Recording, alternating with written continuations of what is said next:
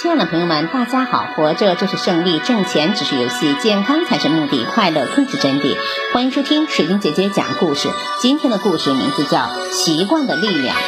一八七三年，美国发明家克里斯托弗发明了世界上第一台打字机，键盘完全是按照英文字母的顺序排列的。慢慢的，他发现打字的速度一旦加快，剑锥就很容易被敲坏。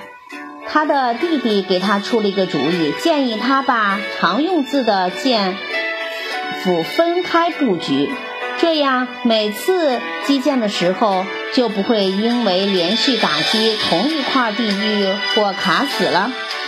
经过这样不规则的排列以后。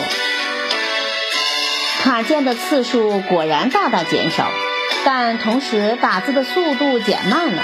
在推销打字机的时候，在利润的驱动下，克里克斯托弗对客户说：“这样的排列可以大大提高打字速度。”结果所有人都相信了他的说法。现在人们已经习惯了这样的键盘布局。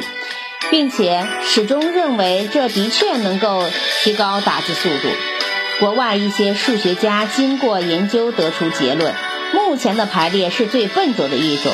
凭借目前的技术，已经解决了卡键问题。可现在出现第二种排列的键盘似乎不太可能了，因为人们都已经习惯了。在强大的习惯面前，科学有时也会变得束手无策。可见，习惯虽小，却影响深远。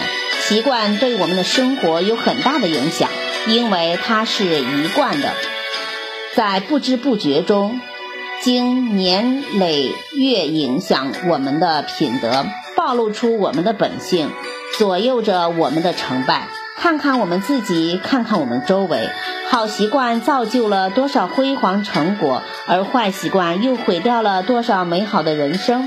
习惯一旦形成，就极具稳定性。